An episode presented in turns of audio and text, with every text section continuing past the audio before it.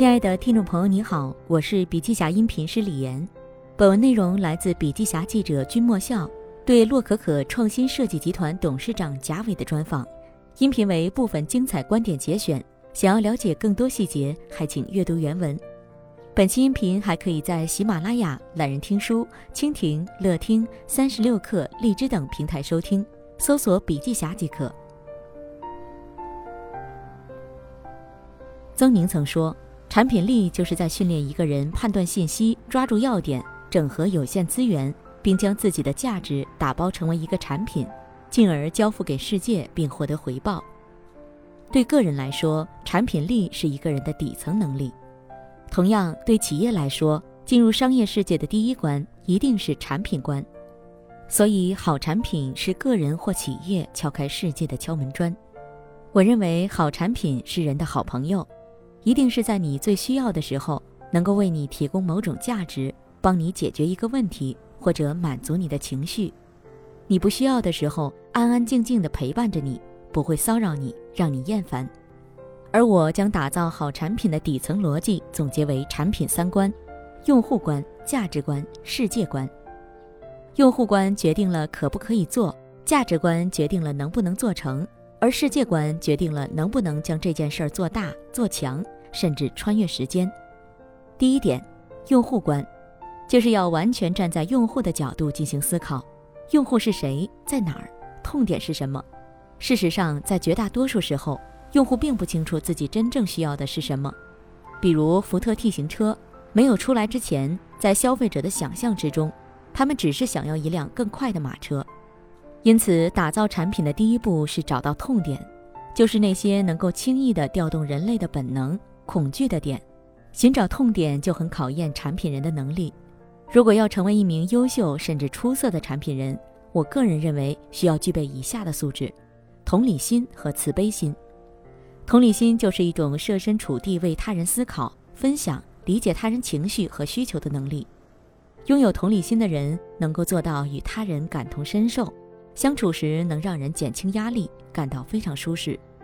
但是同理心不等于同情心，很多失败的产品人往往都是错误的共情，他们存在一些思维认知误区。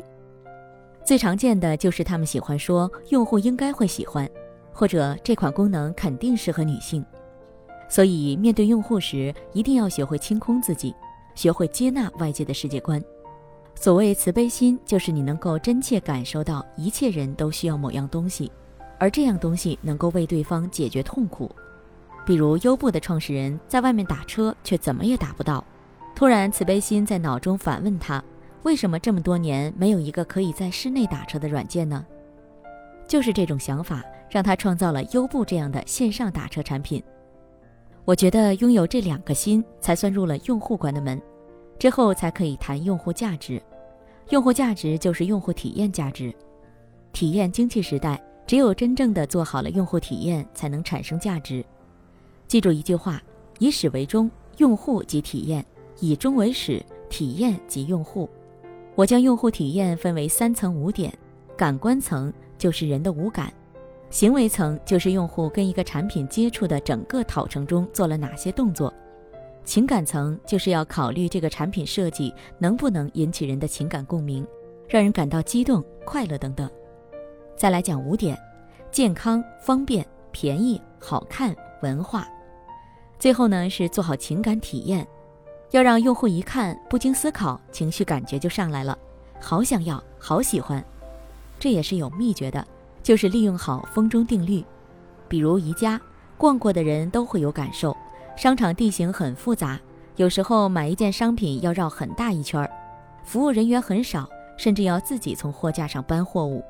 但是这丝毫没有影响宜家的品牌好感度，去宜家买东西的人络绎不绝。本质就在于宜家将风中定律运用得很好。为什么？因为当你进入宜家，除了上述的缺点，你还会看到物美价廉的产品，可以躺在高颜值的样板区产品上。以及出口处的一元冰淇淋，这一套下来，用户体验绝对差不了。当然，迪士尼的刺激游戏加上夜晚的焰火，亚朵酒店的十二个节点等等，都是利用了风中定律。最后，我们来谈谈世界观。凡是改变世界的产品都有自己的世界观，但是世界观的建构非常困难，它需要不断的在实践中进行思考、调整认知，甚至需要一些天赋。作为一名商业从业者和产品设计者，我的世界观也是在创业过程和人生思考面前形成的。一款产品如果没有办法做到极致，用户不可能买单；如果没有诞生在合适的时间，市场没有需求，可能无法量产。直接就成了草纸。如果没有想要成为人手一份的野心，可能也会红一段时间就成了废品。因此，我总结了三点：无极致不颠覆，无大事不颠覆，无梦想不颠覆。当下我们处在一个更加伟大的时代。作为产品本身是被动的，但作为人是存在主动性的。我们可以不断的通过学习、求教、实践等方式不断提升。迭代自我认知和能力，释放最大的价值。作为企业家，我们不断的积累和提升个人的认知，对于中国文化和自身充满自信，同时能够把握住机会，也将有可能挑战那些国际品牌。面对不确定性的商业世界，我们要交付的就是确定性，这是产品人的修炼与能力。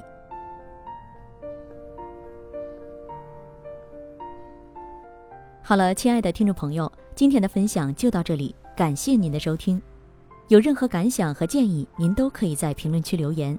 新商业干货就看笔记侠，深度专访、品牌传播、线下沙龙等商业合作，如有需要，烦请联系笔记侠商务小伙伴魏志上，联系方式：幺七六三幺八八幺九五七幺七六三幺八八幺九五七。